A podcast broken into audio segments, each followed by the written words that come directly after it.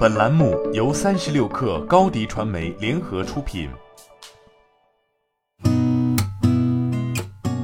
八点一刻，听互联网圈的新鲜事儿。今天是二零二一年十月十四号，星期四。您好，我是金盛。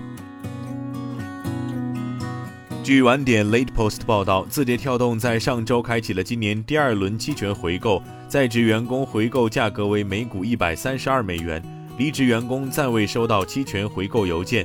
今年下半年加入字节跳动的员工被授予的期权价格是每股一百九十美元。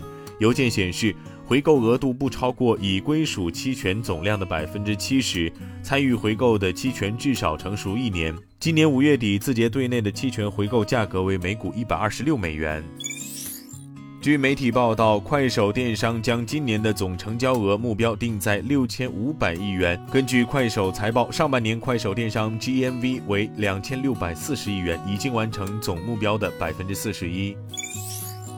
据新华社消息，北京积水潭医院手外科杨勇团队研发的首款复合信号智能仿生手获得成功。该款智能仿生手在原有肌电信号的基础上，通过原创的肌肉再分布手术，将拇指的运动意图转化为肢体变形信号，并通过自行研发的形变传感器进行采集，丰富了人体运动信号的输出，使得智能仿生手的操控更加自然和流畅。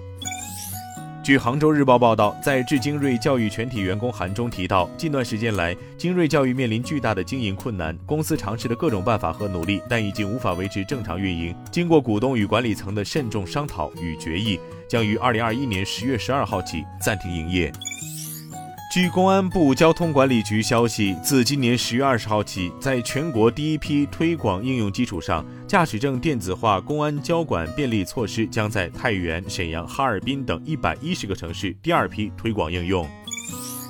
据界面报道，Netflix 原创韩剧《鱿鱼游戏》上线二十六天，全球收视户数超过一亿。